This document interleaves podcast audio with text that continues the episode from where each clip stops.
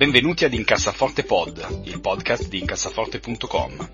Carlo, Tommaso ed io cercheremo di aiutarvi ad avere una vita finanziariamente più serena ed equilibrata, evitando se possibile di spendere soldi in stupidaggini ed investendo i vostri risparmi in modo sensato. Incassaforte Pod, il podcast di diventare ricchi. Oh, un'ultima cosa, questo podcast ha solamente scopo informativo ed il contenuto non è da intendersi come sollecitazione all'acquisto o alla vendita dei prodotti finanziari discussi. Buon risparmio! Salve a tutti e bentornati ad una nuova puntata di Incassaforte Pod, il podcast di incassaforte.com, che oramai non è quasi più un blog perché scrivo praticamente una volta ogni due mesi e mezzo. Eh, io sono Andrea Alfieri, con noi c'è Tommaso De Benetti.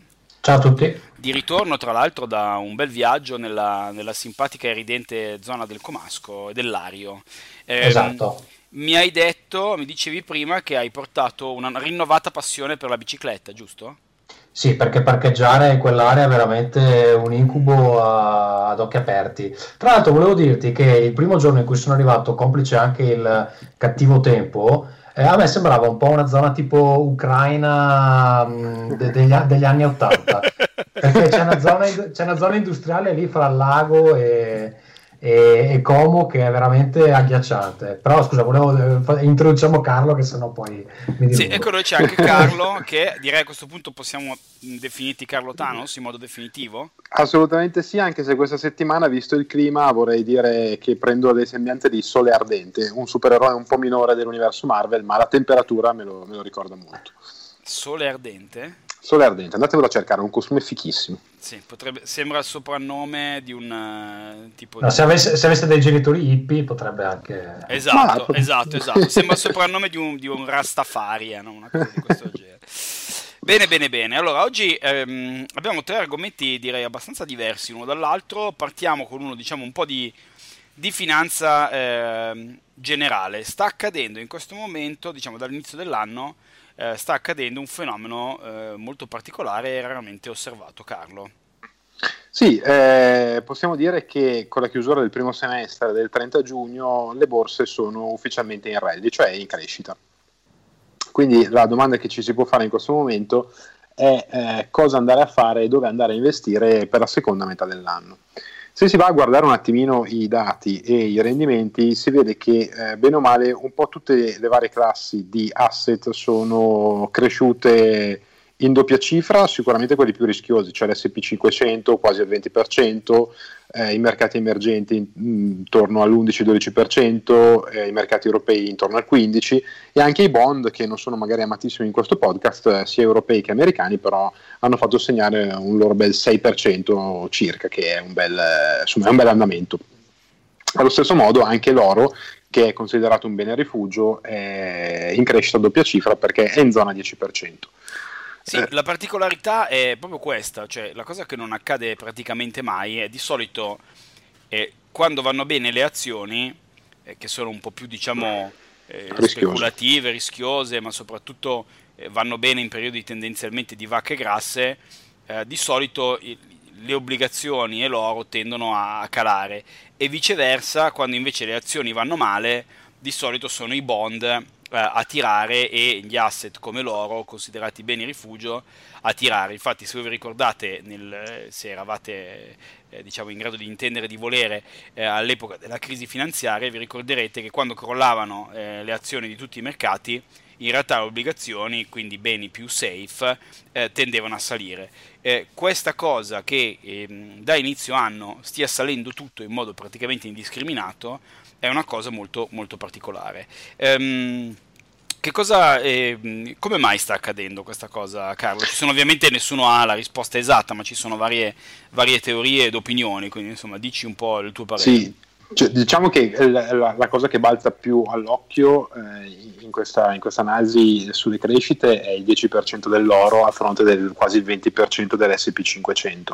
Ovviamente due, eh, i due indicatori sono legati eh, senza andare troppo nel dettaglio, il problema è, o, o, la motivazione forte è da ricercarsi nella volatilità dei mercati degli ultimi mesi. Cioè è vero che i mercati sono in crescita, perché se guardiamo come erano alla fine dell'anno scorso, dove erano insomma, abbastanza bassi per via delle tensioni sulle banche centrali europea e americana, e come sono oggi eh, c'è, un, c'è, un, grosso stacco, ma in questi, in questi, mesi appunto la volatilità è stata abbastanza forte, di conseguenza tanti investitori istituzionali cercando di eh, insomma, proteggersi da, da, queste tensioni hanno, hanno, investito sull'oro.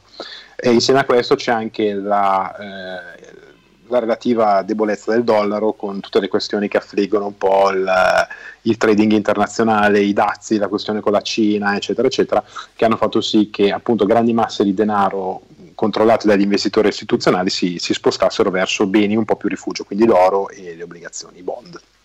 Sì, infatti è una cosa completamente inspiegabile. Io, ehm, perché tutto questo, tra l'altro, eh, si inserisce in un momento in cui un po' tutti gli indicatori macro, eh, quindi economici, eccetera, tendono ad essere piuttosto negativi in realtà, c'è la famosa guerra trade war tra eh, gli Stati Uniti e la Cina, eh, c'è l- l'indice eh, industriale della Germania che oramai da un po' di tempo rallenta, la produzione industriale va male in generale in tutta l'Europa, quindi è piuttosto ehm, strano.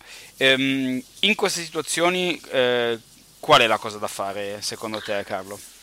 Allora, come sempre non c'è una risposta, però proviamo a, a, fare un ragionamento partendo un attimino dal locale, quindi da quello che è proprio il, il mercato italiano, e andare verso, verso il globale. Eh, guardando le nostre valutazioni, ad oggi l'indice MIB rispetto a un anno fa, tutto sommato, è ancora conveniente. E era intorno all'anno scorso, se non sbaglio, uh, all'inizio di luglio, intorno ai 22.000 punti, oggi è sui 20.000 se non vado errato. Quindi sostanzialmente sembrerebbe che ci sia ancora un pochino di, eh, di spazio per andare a comprare eh, in Italia.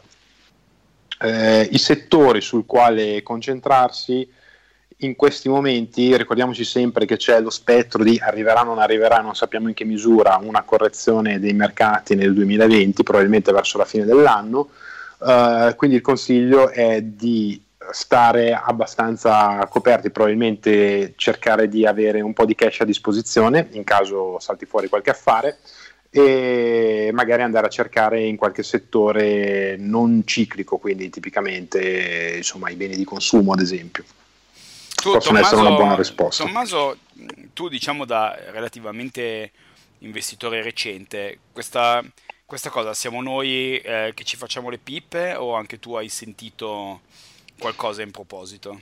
No, allora io intanto vorrei ringraziare il presidente Trump eh, che chiaramente è, è, responsabile di questa incredibile crescita.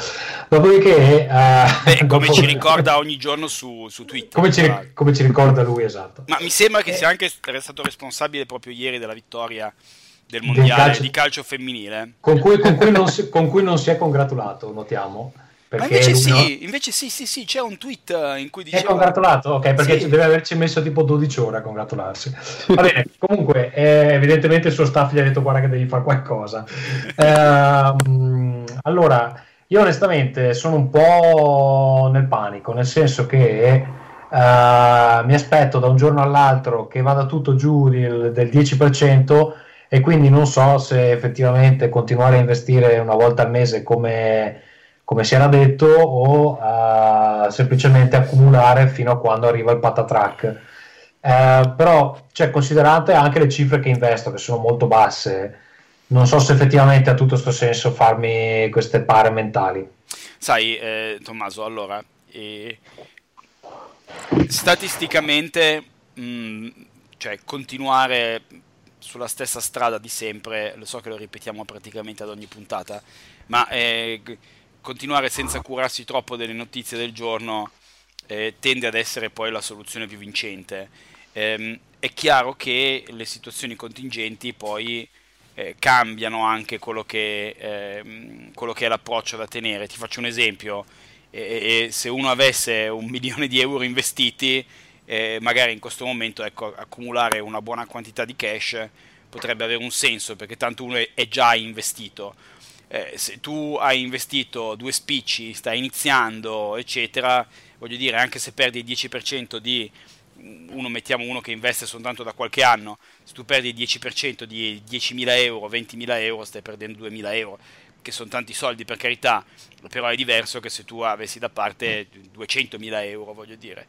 Quindi, ehm, se hai, io onestamente in momenti come questi direi, boh, eh, se avete dei dubbi, eh, magari mettete da parte qualche soldino in più in, in denaro, eh, però se non avete tanto investito, cioè, eh, continuate ad investire secondo gli standard, anche perché so che lo diciamo spesso, ma oramai sono 3-4 anni che la gente dice a breve, a breve, a breve ci sarà il crack, a breve ci sarà il crack. E uno che si fosse tenuto i soldi in tasca dall'inizio dell'anno avrebbe perso i rendimenti di cui abbiamo parlato prima, quindi 19% sull'S&P, 15% sulle azioni europee, 12% sui mercati emergenti, 6% sui bond, quindi voglio dire, eh, cioè se, se, ad oggi le azioni europee perdessero il 10%, uno rispetto all'inizio dell'anno sarebbe ancora sopra. E quindi voglio dire, no, eh, allargando un pochino l'orizzonte temporale può, può valere la pena. Quindi insomma, è chiaramente una situazione inusuale e chiaramente lo dicevamo l'altra volta, è più probabile che una recessione anche de- dei mercati azionari sia piuttosto più vicina che non più lontana, eh, però ecco, non, sicuramente non mi farei prendere dal panico che è sempre il modo migliore per perdere un sacco di soldi. Ecco. Sì, ecco, teniamo, tenendo presente proprio quello che dicevi tu, mi riallaccio sul discorso che la situazione è inusuale, è veramente più che inusuale, inedita, perché non si è mai visto un atteggiamento così da protagonisti delle banche centrali. La, la, cosa l'ha inaugurato un po' Draghi qualche anno fa con il quantitative easing, ma eh, questa nuova Goldilocks economy, come l'hanno, l'hanno chiamata, cioè questa economia a inflazione quasi a zero, ai piccoli passi, alle piccole crescite ma costanti nel tempo, eh, non si è mai vista. Quindi, volendo, è anche ragionevole pensare che un'eventuale crisi magari sarà completamente diversa in una maniera che oggi non, non conosciamo da quelle precedenti. Certo, ma infatti le crisi, eh, se fossero facilmente anticipabili, non, non, avverrebbero perché la gente si comporterebbe di conseguenza. Eh, quindi è naturale che quello che arriverà, la prossima crisi che arriverà, sarà sicuramente una cosa che, che in pochi avranno visto arrivare. Ehm, una delle critiche di tanti, eh, di tanti solitamente persone che non, non, sono riusciti a guadagnare soldi negli ultimi anni è che questi mercati sono truccati appunto dalle banche centrali. Ehm, ora, in parte sicuramente è vero, perché il fatto che ci sia tutto questo denaro in circolazione fa sì che poi la gente da qualche parte i soldi li debba mettere e quindi compri un po' tutto in maniera indiscriminata. Eh, però io mi permetto anche segnal- di segnalare a tutti quelli che dicono che è una cosa insostenibile eh, che in realtà in Giappone sono 25 anni che vanno avanti con i tassi a zero eh, e il Giappone non è fallito, la borsa non è esplosa, in Giappone stanno mediamente molto meglio di noi eh, quindi ecco, mh, farei attenzione prima di dire che la situazione è insostenibile nel lungo periodo perché abbiamo oh, un esempio di un paese molto prospero e con una qualità della vita molto alta dove questo di fatto accade da moltissimi anni. Comunque, insomma, come al solito eh, nessuno sa un cazzo di niente, quindi eh, avanti con prudenza, che è un po' diciamo il mio consiglio che io do sempre a tutti. Passiamo al prossimo argomento, Tommaso. Allora, mm, oggi uh, ci hai segnalato questa pagina HSBC eh, che pubblica uh, questo report annuale, credo, sì. eh, che si chiama Expat Explorer e che eh, ci racconta un po' la situazione degli eh, expat, cioè quelli che dall'Italia sono andati all'estero verso vari paesi e come se la passano fondamentalmente. E cosa abbiamo scoperto, Andrea? Sì, allora, la, mh, mm, HSBC intanto mi permetto di segnalare, è l'unica banca eh, per chi eh, dei nostri ascoltatori stesse pensando ad uno spostamento all'estero, è l'unica banca veramente internazionale. Eh, cioè, se voi andate da una banca italiana e vi presentate un domani, ad esempio, senza andare in, in Zimbabwe, ma stiamo parlando di in Francia, piuttosto che in Germania, i soldi che voi avete in Italia non gliene frega niente a nessuno, quindi voi è come se foste una persona che non esiste eh, idem negli Stati Uniti. Negli Stati Uniti proprio voi potete avere i milioni di euro sulla vostra banca italiana e voi non siete praticamente nessuno, quindi non vi vendono neanche un motorino eh, e non vi danno una carta di credito. HSBC è l'unica banca a costi altissimi, quindi è una banca che non conviene molto utilizzare per quello, ma è l'unica banca veramente internazionale. Dove se voi avete un conto in Francia e dei soldi con HSBC, voglio dire, in America, le due banche eccezionalmente si parlano. Ehm, loro pubblicano annualmente questo Expat Explorer, si chiama, poi segnaleremo il, il link, è un bellissimo mega report. Eh, devo dire con una user interface fatta abbastanza coi piedi, quindi dovete abbastanza smanettare, eh, che vi compara tutta una serie di eh, paesi e che vi dà una serie di informazioni molto interessanti, tra cui la tassazione, le aspettative di stipendio, le aspettative di progressione di carriera, eccetera, eccetera, eh, degli espatriati che si spostano da un paese all'altro. Quello che potrebbe essere interessante per i nostri ascoltatori è, Carlo, una di queste pagine che ci segnala che che ci segnala che sostanzialmente chi va a lavorare all'estero da giovane poi guadagnerà di più. Esatto, potremmo dire che è la scoperta dell'acqua calda, eh, ma eh, surprise, surprise, pare che, quando, a parte che sia che è abbastanza ovvio il fatto che uno che si viene spostato all'estero, si sposta all'estero, mh, guadagni di più, non per altro, perché eh, se uno proponessero di guadagnare di meno, col cacchio che vai all'estero, no? quindi voglio dire, è normale che per farti andare via devono proporti più soldi, quindi non è stupefacente che la gente guadagni di più. Eh, quello che è interessante è che pare che sia eh, sia dal punto di vista delle prospettive di carriera che dal punto di vista proprio del guadagno finanziario particolarmente vantaggioso per i giovani. Allora, in una situazione, un paese eh, come l'Italia, eh, eh che eh, tende diciamo, a, a, non essere particolarmente appetibile per i giovani, Tommaso, non so se vuoi raccontare un qualche aneddoto delle differenze con la Finlandia, che è un paese che purtroppo non compare in questo, uh, in questo no. survey, eh, ma dacci, non so, un esempio di una cosa, come funziona in Finlandia e come funziona in, in Italia per i giovani. Beh, io, io, io, io posso raccontare questo aneddoto che a me ha fatto esplodere la testa.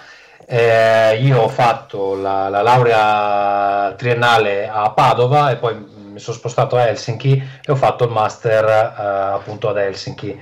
Nel mezzo del mio master mi hanno proposto di insegnare un corso all'università eh, a degli studenti che erano un paio di anni più giovani di me, forse tre anni, e io l'ho fatto per due anni di fila questo corso. Mi hanno pagato, mi pare che mi pagavano, boh, adesso così vado a memoria, ma mi pare era una roba tipo 1600 euro per fare un paio di ore a settimana.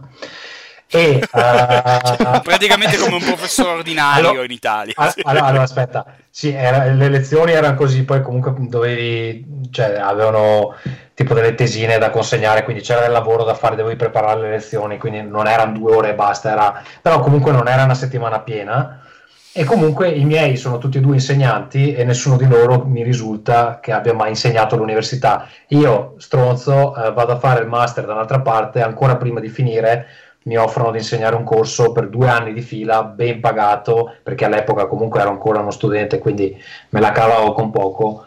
E così, quindi c'è opportunità così, insomma, sono fantascienza pura, ecco, diciamo. Poi eh, dicevo prima, eh, quando non stavamo registrando, che mio padre mi ha segnalato un articolo che credo fosse sul Corriere, che forse ha letto anche Carlo, sì.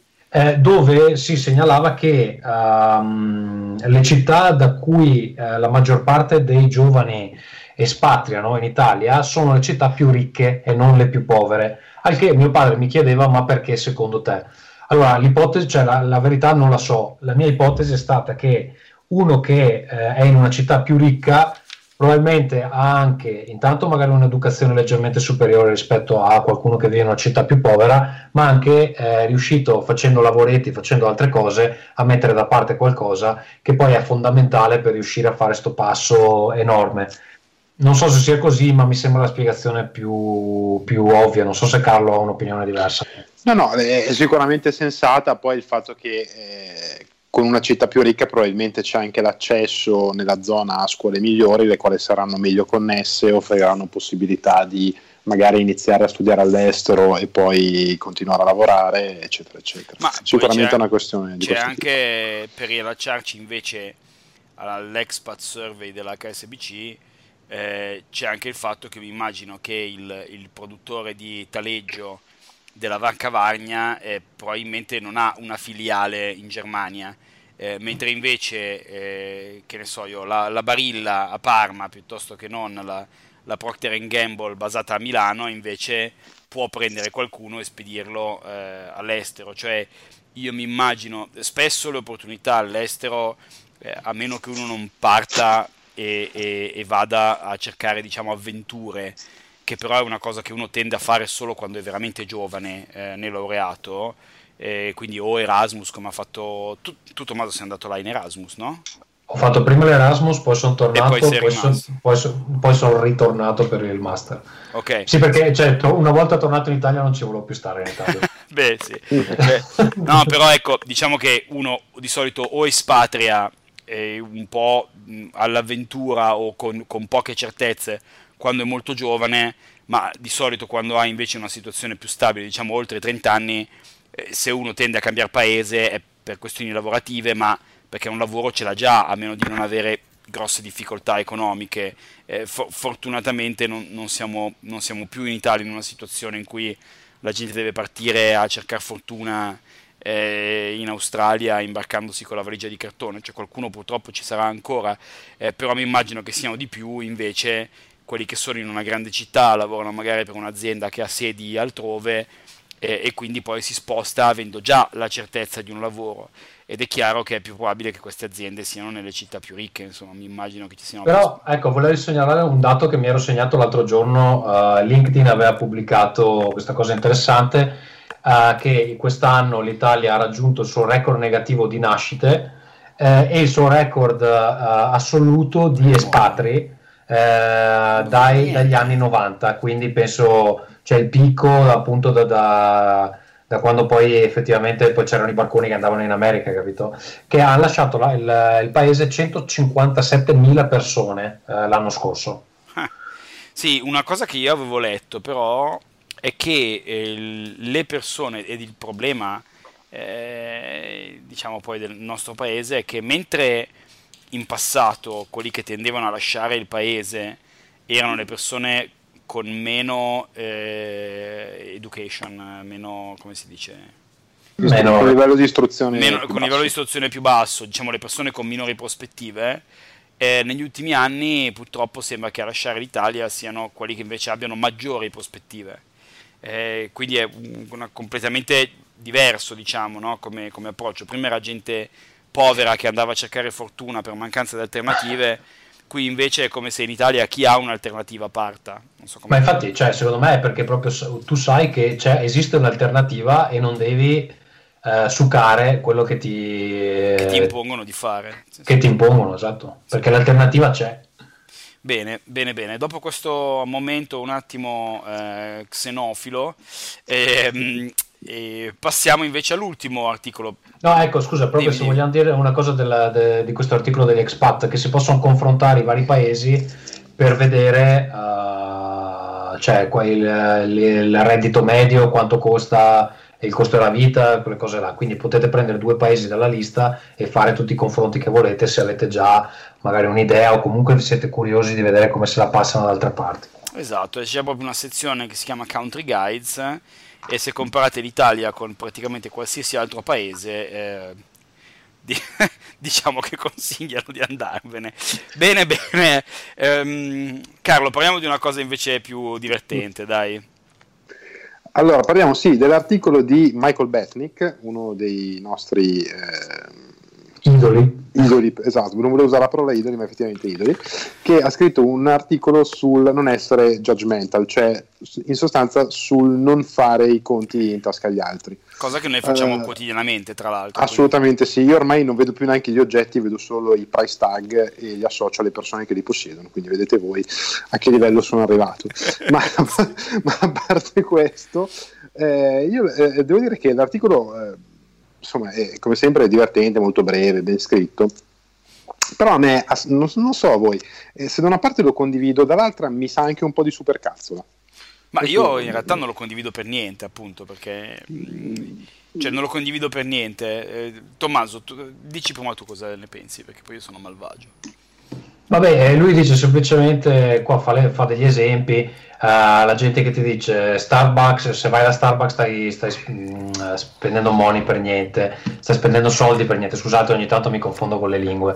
Eh, com- comprare il, mm, il, pranzo è uno spreco di denaro, mangiate i resti di quello che, vi, che avete cucinato la sera prima. Uh, leggere libri è uno, uno, spreco di denaro, va, andate in biblioteca, eccetera.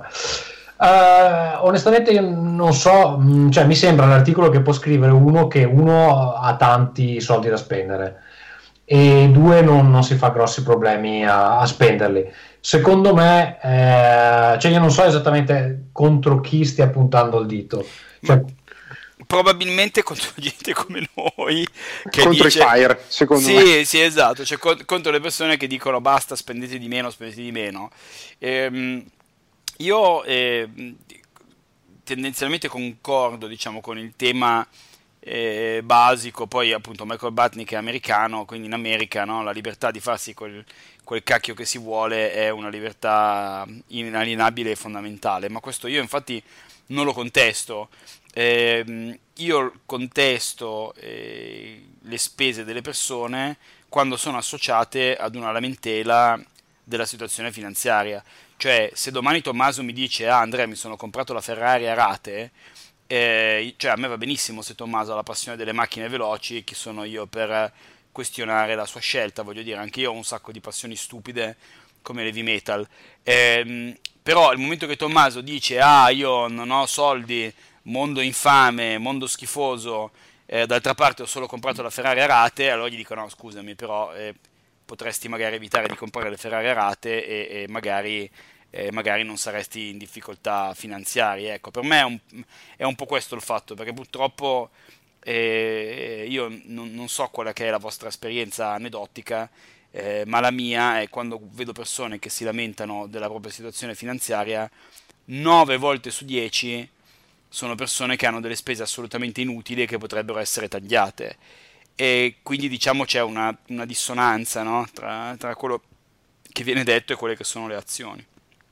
Però devo dire la verità, adesso che ci penso, effettivamente un po' io sta roba qua la faccio. Per esempio, uh, mia moglie non è che si lamenti della sua situazione finanziaria, però ogni tanto spende dei soldi che io le dico, ma scusa, ma perché hai comprato sta roba qua che potevamo, cioè ce l'avevamo già a casa o abbiamo sta roba che fa la stessa identica cosa, senza che lei mi chieda un consiglio, quindi sono io a romperle le palle, per così in dire. In modo proattivo, diciamo. In modo proattivo. Quindi evidentemente questo articolo è stato scritto per quelli come me. molto bene, molto bene. Va bene, dai, passiamo ai consigli della settimana. Ehm Carlo, tu che cosa ci suggerisci di leggere o ascoltare o vedere? Allora, io questa settimana vi consiglio un libricino molto veloce, molto carino, scritto da Jason Friend, che si chiama Rework. E è un, uh, un libro che uh, dovrebbe leggere soprattutto chi lavora in ufficio e in azienda, perché sostanzialmente dà uh, tutta una serie di, di idee su come migliorare la vita quotidiana in, eh, in ufficio eh, andando al di là di tutti quelli che sono quei frame mentali, quei luoghi comuni ai quali inconsciamente siamo, siamo, tutti troppo ancorati. Ad esempio, una parte molto divertente è quella delle riunioni. Lui dice: Ma perché in ufficio devono esserci sempre riunioni di due ore per qualsiasi cosa dove non si decide nulla? Dove molte delle persone sono lì e stanno pensando a qualcos'altro. Lui dice in ufficio non fate riunioni o se fate una riunione fatela di, in piedi, in tre, in cinque minuti e eh, date degli spunti operativi e, e basta. Eh, non so se anche a voi magari è capitata qualche, qualche, situazione del genere. Adesso mi sono venute in mente le riunioni, ma ehm, il libro è pieno di spunti su come redare un budget, eh, su come ehm, allocare risorse in azienda, su come eh, mettere in piedi il business plan di una, di una startup, eh, eccetera, eccetera. Eh, so. Ma io sì. se fossi CEO di un'azienda di mia proprietà, cioè, proibirei proprio l'istituzione delle riunioni in generale. Quindi mh, diciamo che mi trovi... Ehm, ci sono tante, è molto lunga la lista di cose che io cambierei nel modo di interagire all'interno del lavoro, perché sì, sicuramente è un grande coacervo di, di inefficienza. Io credo che quando tu metti insieme delle persone che sono scarsamente incentivate a, a, a performare, la tendenza è che cerchino modalità per perdere il proprio tempo anziché per essere produttivi. Quindi, insomma, poi vabbè, sono un po'. Secondo me, più che le riunioni in sé, il problema è la gente che divaga. Perché a me è capitato in mille riunioni di dover discutere di A e invece discutiamo di tutto il resto dell'alfabeto tranne che di A. E, e poi esci dalla riunione e nessuno ha risolto il problema di partenza, ma se ne sono creati eh, 25 nuovi. Sì, ma perché la riunione è proprio una modalità inefficiente di, di discutere perché proprio eh, è, una, è, una, situazione che premia la supercazzola e eh, non, non, porta quasi mai all'assunzione di responsabilità e di impegni. Quindi non, è un, un, sistema che secondo me non può funzionare, infatti io le detesto. Solitamente le riunioni sono, sono utili soltanto quando qualcuno trasferisce informazioni a qualcun altro. Quindi tipo che ne so, vai a fare una business review col cliente, piuttosto che illustri una nuova strategia ai tuoi sottoposti, eccetera, eccetera. Insomma, altrimenti le famose riunioni in cui decidiamo insieme questo è di solito un modo che hanno le persone che non hanno voglia di prendersi la responsabilità di prendere decisioni. Ma io sono... di, di dare la colpa un po' a tutti. Un, es- esattamente, esatto, esattamente. Esatto. Ma no, abbiamo, abbiamo, fatto una riunione che significa quindi, quindi non abbiamo deciso di fare un cazzo. Benissimo. Tommaso, cosa ci suggerisci tu invece? Allora io vi suggerisco The Algebra of, of Happiness di Scott Galloway, eh, di cui abbiamo già parlato più volte perché abbiamo parlato di The Four, il, il, suo libro precedente, e del suo podcast Pivot. Allora non l'ho finito di leggere, però è, è molto breve e quindi posso già dare un giudizio.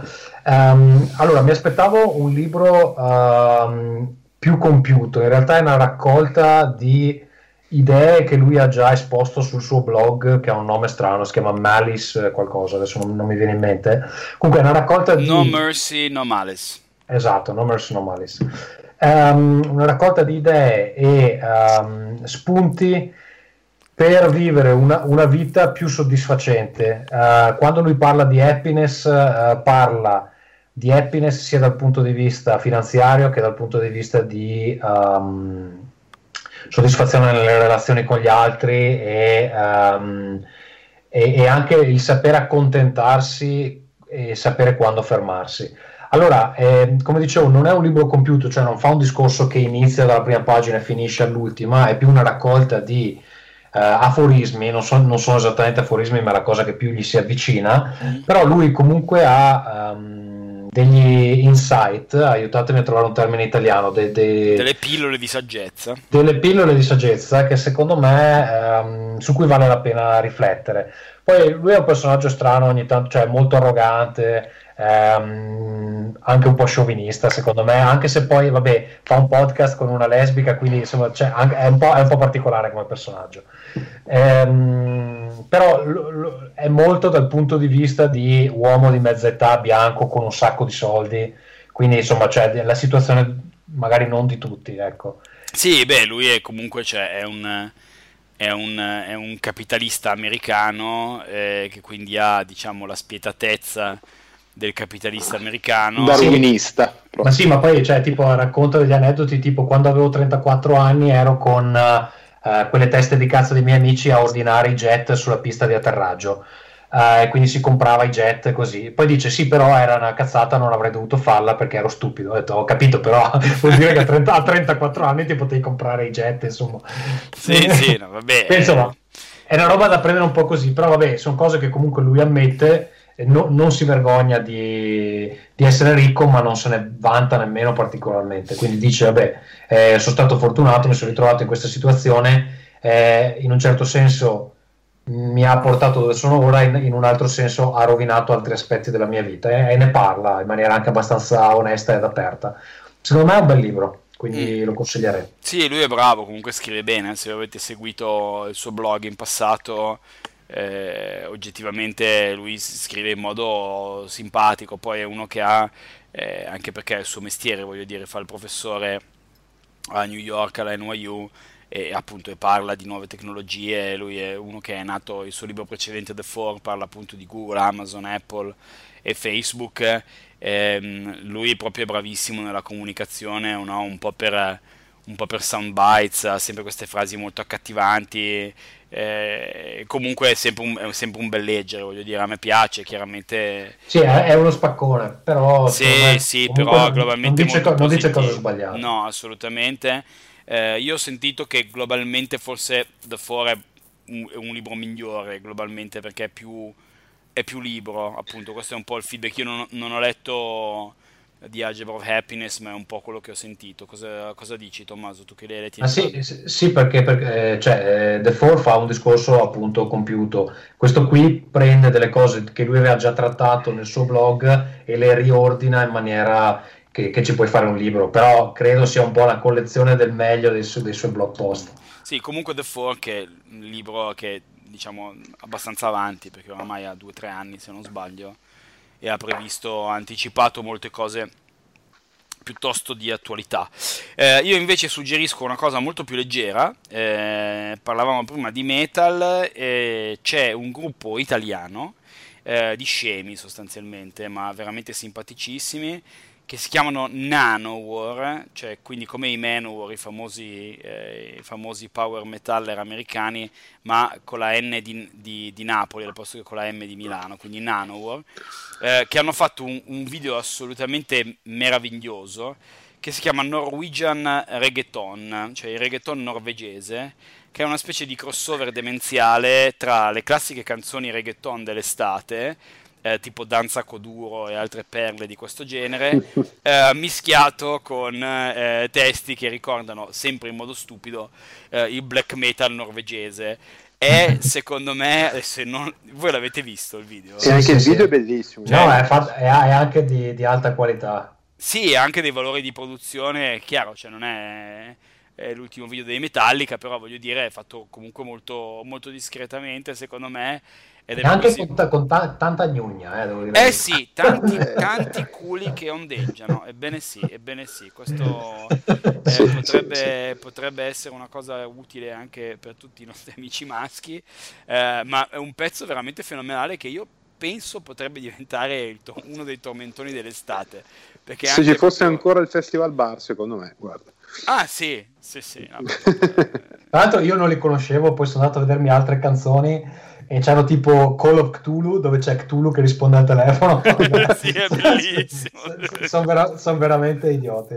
sì, sì, ma questo devo dire, mentre, perché i Nanowar nascono in realtà come gruppo metal demenziale. Eh, una delle loro gemme è una canzone che si chiama Giorgio Mastrota, quindi questo per farvi capire che vi consiglio di andare a vedere, ma che sono di base, eh, se uno non sente i testi e non guarda i video, sono delle canzoni metal, cioè tendenzialmente sul power metal, un po' la Judas Priest, un po' eh, il classico metal facilone, diciamo, eh, però metal. Questo invece è proprio un pezzo e che, come anche testimoniato nel video, fa muovere i culi a maschi e femmine, insomma, quindi veramente simpatici. Eh, io lo so, l'avrò ascoltato 6.000 volte da quando l'ho scoperto quindi ringrazio il buon Danilo per avermelo suggerito. Eh, Norwegian Reggaeton dei Nanowar che andrò a vedermi subito. Che tra l'altro ormai è virale, a me è arrivato da più persone comunque. Ah, vedi, eh, vedi, eh, vedi, vedi, giustamente, giustamente, Si inizia a vederlo anche su Facebook, qualcuno che lo posta. Secondo me, ragazzi, diamogli qualche settimana e poi... Ah sì, perché per te è uscito tipo una settimana fa, cioè una cosa esatto, incredibile. Esatto, esatto. Sì, sì. No, infatti noi speriamo che conquisti il mondo ehm, con questo suggerimento diciamo di elevatissimo livello culturale. Eh, io vi ringrazio, sono Andrea Alfieri, ci sentiamo... Uh, non si sa, forse registreremo nelle prossime settimane o forse scompariremo nel nulla eh, per le vacanze estive sciolti dal caldo. Ringrazio eh, Carlo, eh, cos'è che è? Sole ardente. Sole ardente, eh, direi anche probabilmente ascella tonante, visto il, visto il caldo di questi, di questi giorni. Eh, ringraziamo anche Tommaso De Benetti. Ciao a tutti, se volete mi potete seguire su Twitter a @tdebenetti. Avete altro da spammare, cose importanti no, da No, eh, fa, troppo, fa troppo caldo Andrea. benissimo, benissimo. Io vi ringrazio ancora, ciao a tutti e buon, buone vacanze. Ciao. Ciao. ciao.